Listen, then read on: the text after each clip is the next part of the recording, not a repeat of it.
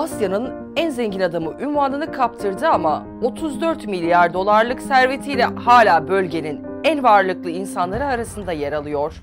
Küçük yaşlardan itibaren maddi sorunlarla uğraşmak zorunda kaldı.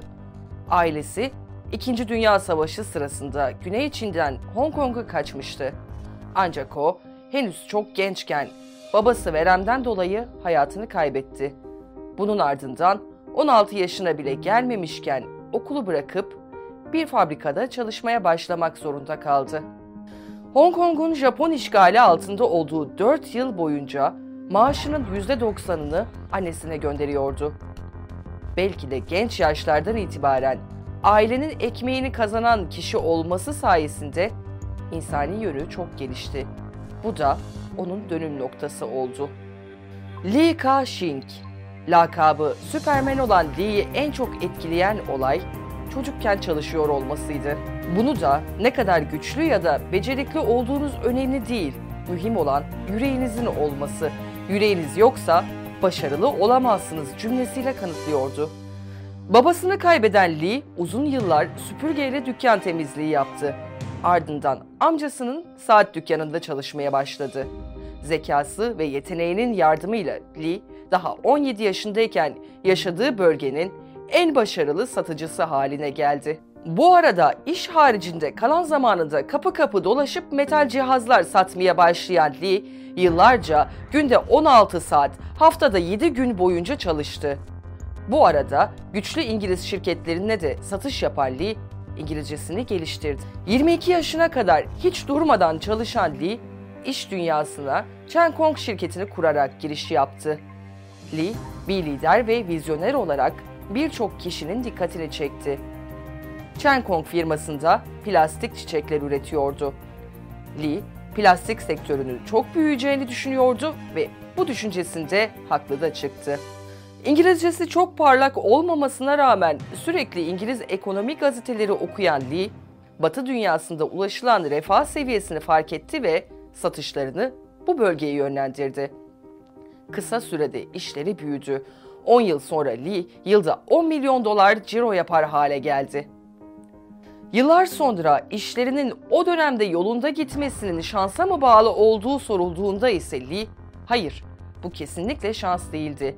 Başarı kendime koyduğum ve uğruna çok çalıştığım hedeflere ulaşmam sonucunda geldi diye konuştu. Çok genç yaşta okulu bırakıp üniversiteye hiç gitmemesine rağmen Lee sürekli kitap okuyarak kendini geliştirdi ve tek başına bir sürü şey öğrendi. Mesela Chen Kong'un ilk yılında fabrikanın muhasebe defterini tek başına tuttu. Üstelik hiç muhasebe deneyimi de yoktu. Her şeyi kendi başına ders kitaplarından öğrenmişti. Lee'ye göre başarı için bilginin yanı sıra sadakat ve itibar da çok önemli.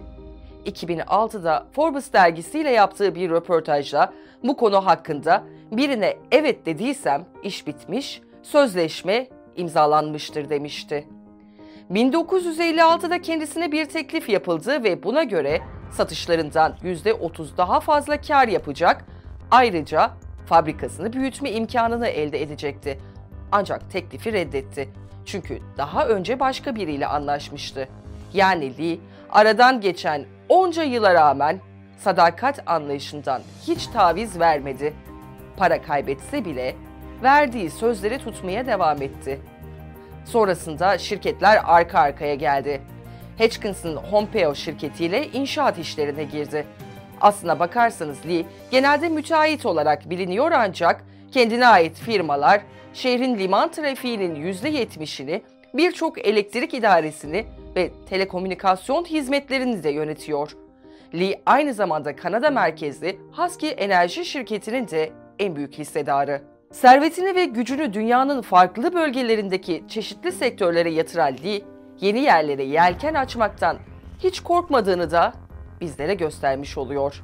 Çok zengin olmasına rağmen Lee çocukken kazandığı tutumlu olma alışkanlığını hala sürdürüyor. Sıfır borç politikası doğrultusunda sahip olduğu şirketler mümkün mertebe borç almamaya çalışıyor. Lee'nin kendisi de tüm mülklerini kendi parasını kullanarak satın alıyor ve böylelikle kişisel bir borca girmiyor. Lee parasını gösteriş için değil, mantıklı ve teknolojik yatırımlar için harcamayı seviyor. Sürekli sade ve gösterişsiz bir hayat sürmek için elinden geleni yapıyor. Örneğin Lee hala sadece 100 liralık bir kol saati kullanıyor. Lee'nin Türkiye'de de bir yatırımı var. 2007 yılında Lee'nin firması Hutchinson grubu 3 firma ile birlikte 1 milyar 275 milyon dolara İzmir limanının işletmesini aldı.